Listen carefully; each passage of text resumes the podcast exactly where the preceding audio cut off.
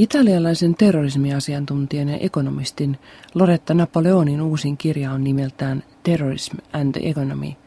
How the War on Terror is Bankrupting the World. Terrorismi ja talous. Miten terrorismin vastainen sota raunioittaa maailmantalouden.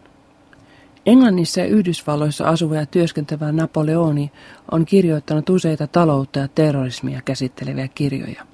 Vuonna 2003 julkaistussa kirjassaan Terror Incorporation, Terrori Oy, hän kuvaa yksityiskohtaisesti lukuisien terroristijärjestöjen, kuten IRAn, Hamasin, ETAN ja Al-Qaidan varainhankintaa. Hän laski tuolloin terrorismin talouden pyörittävän maailmanlaajuisesti 1,5 biljoonan dollarin eli 1500 miljardin dollarin kokoista bisnestä, mikä vastaa kahden Ison-Britannian kokoisen valtion bruttokansantuotetta. Vuonna 2009 ilmestyneessä kirjassaan Rock Capitalism, Capitalism's New Reality, roistokapitalismi, kapitalismin uusi todellisuus, Napoleoni valottaa globaalin talouden syvälle juontuvia rikollisia piirteitä. Orjakauppaa, merirosvousta, veritimantteja, verikultaa, huumekauppaa, mafiatoimintaa, rahanpesua ja muuta enemmän tai vähemmän hämärää toimintaa, joka linkittyy monin tavoin viralliseen talouteen, muun muassa veroparatiisien kautta. Nyt Napoleoni on tarttunut niin sanotun terrorismin vastaisen sodan maailmantaloudelle aiheuttamiin ongelmiin. Italiaksi alun perin kirjoitettu kirja La Morsa, Distratti da Al-Qaida, Derubati al Wall Street, Come ne usciamo, puristusotteessa – Algaidan hämäämiä, Wall Streetin ryöstämiä, miten tästä selvitään.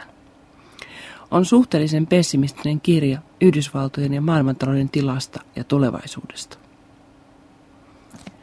Napoleonin kirjan ydinviestin voisi tiivistää seuraavasti. Terrorismin vastainen sota, siten kuin Yhdysvaltain entinen presidentti George W. Bush on sen määritellyt, on poliittisesti ja sotilaallisesti täysin epäonnistunutta. Ja mikä pahinta – taloudellisesti tuhoisaa.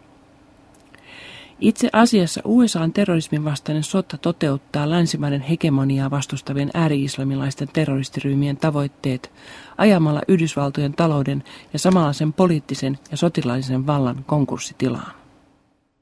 Kun presidentti Bush aloitti kautensa vuonna 2000, hänen hallintonsa peri pienen budjettiylijäämän, mutta hän ei todellakaan siirtänyt sitä seuraajalleen.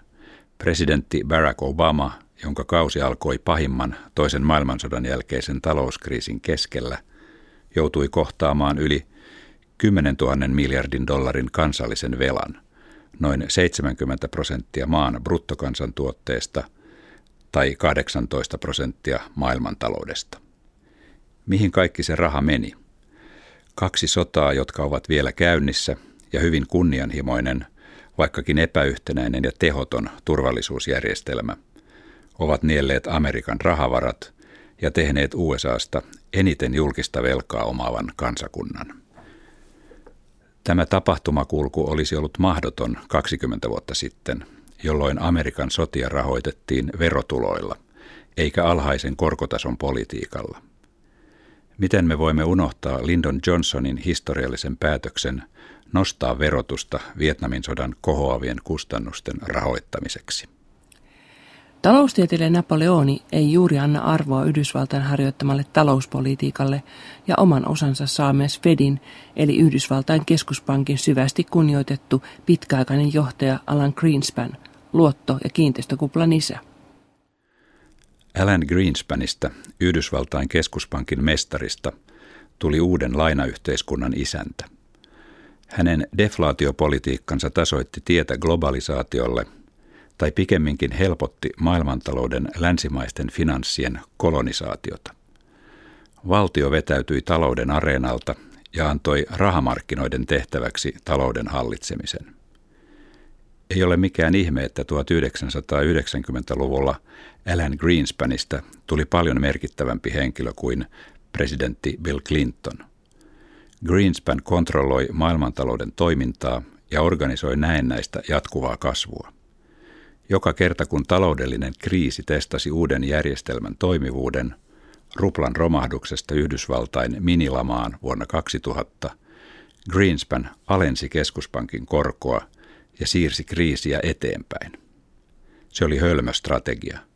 koska sen sijaan, että olisi ratkaistu talouden rakenteelliset ongelmat, deflaatio lykkäsi kriisin puhkeamista ja mahdollisesti lisäsi sen vaikutuksia. Samaan aikaan tavalliset kansalaiset menettivät otteensa poliittiseen kontrolliin, koska he osallistuivat yhä vähemmän valtion asioiden hoitamiseen. Verojen alentamisen politiikka, mikä on ollut leimallista Clintonin ja molempien Bushien hallinnolle, vähensi veronmaksajien kiinnostusta siihen, miten valtion varoja käytettiin. Greenspanin johdolla harjoitettu uusliberalistinen talouspolitiikka on osasyy Yhdysvaltain talouden nykytilaan.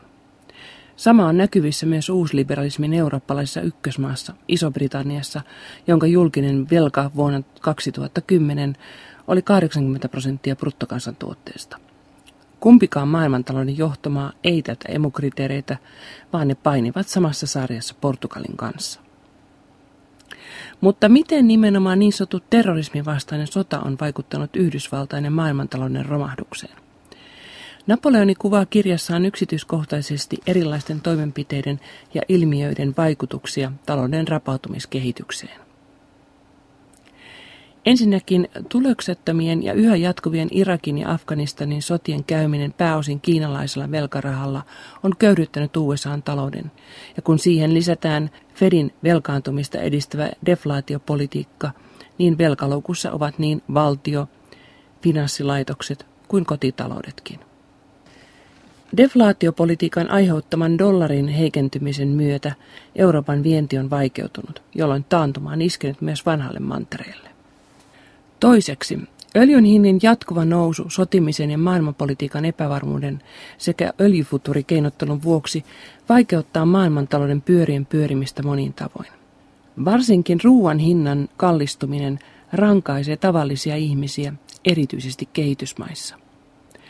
Keinottelijat ovat löytäneet myös ruokamarkkinat, sillä noin 64 prosenttia viljojen futurimarkkinoista oli vuonna 2008 spekulanttien käsissä, kun vuonna 2001 osuus oli vain 10 prosenttia. Kolmanneksi, Bushin junailema terrorismin vastainen lainsäädäntö Patriot Act sai monet merkittävät arabisijoittajat siirtämään rahassa Eurooppaan tai islamilaisiin pankkeihin ja veroparatiiseihin, kuten Dubaihin ja Malesiaan.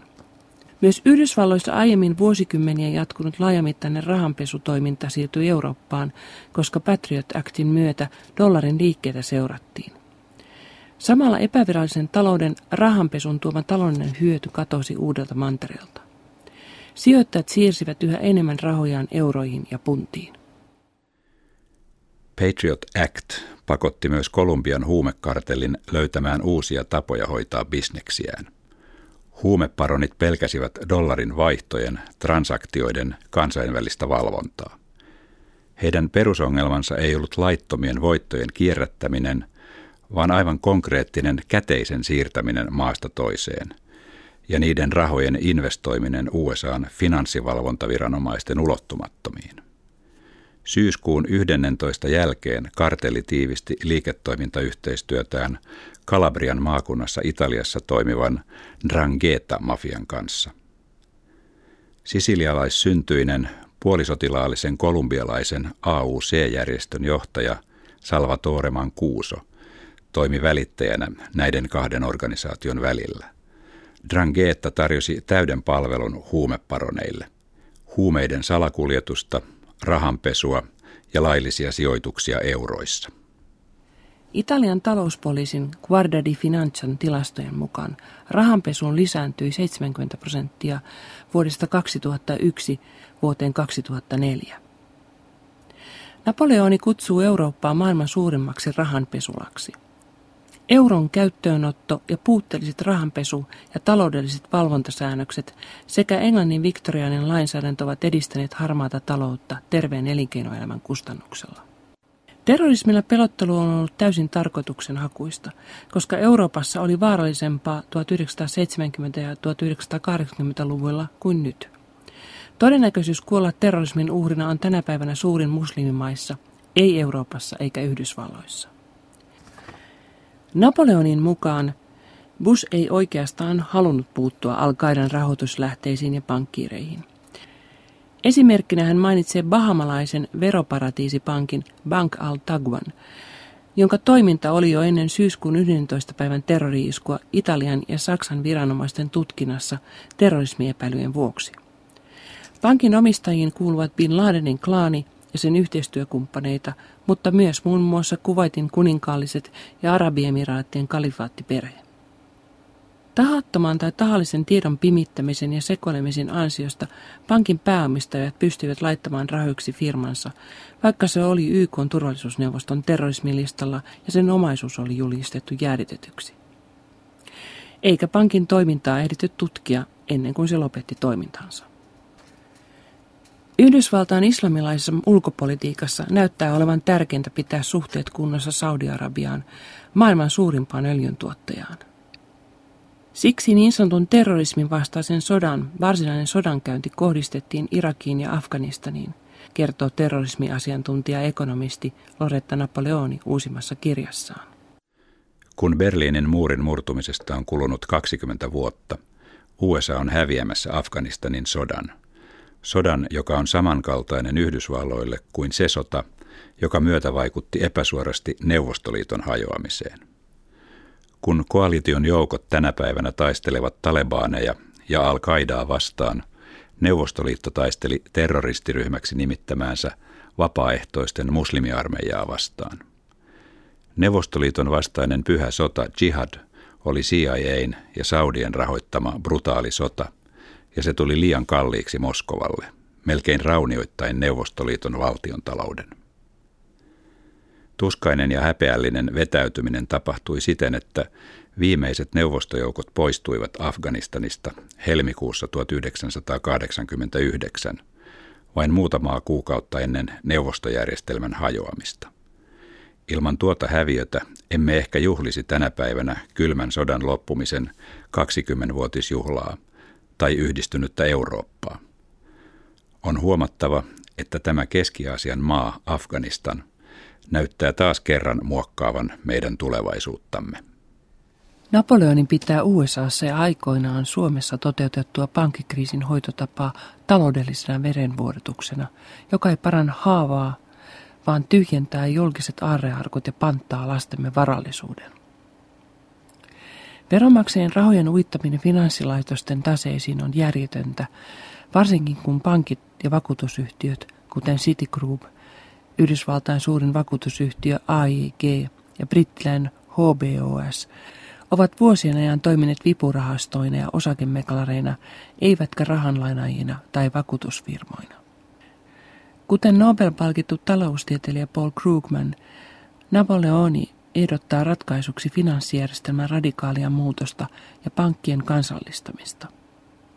Kyllä, kuulitte aivan oikein väliaikaista pankkien kansallistamista kriisin yli ja finanssisektorin uudistamista kasinopelikerhoista todelliseksi pankki- ja vakuutustoiminnaksi. Yhdysvaltalaisten veronmaksajien rahoja on käytetty jo 3000 miljardia dollaria finanssisektorin pystyssä pitämiseksi. Pankkien kansallistamistoimet ja huonojen finanssipelejä pelaavien oksien karsiminen on Napoleonin mukaan väistämätöntä, sillä mikään ei riitä tämän finanssikuplan laastaroimisessa. Obaman uuden Amerikan retoriikka on riittämätöntä ratkaisemaan näitä ongelmia. Tarvitaan kipeästi radikaalia toimintasuunnitelmaa sekä ulkopolitiikassa että taloudessa, kahdessa taantuman pääkomponentissa. Miksi rahamarkkinoiden vapauttamista, deregulaatiota, ei ole vieläkään laitettu aisoihin? Wall Street on yhtä vapaa ja dereguloitu kuin se oli ennen velkakriisiä. Meidän rahamme ovat vaarassa. USAn kongressi ei ole ehkä valmis kipeästi tarvittaviin uudistuksiin, ja se voi olla ongelma Amerikalle ja maailmalle.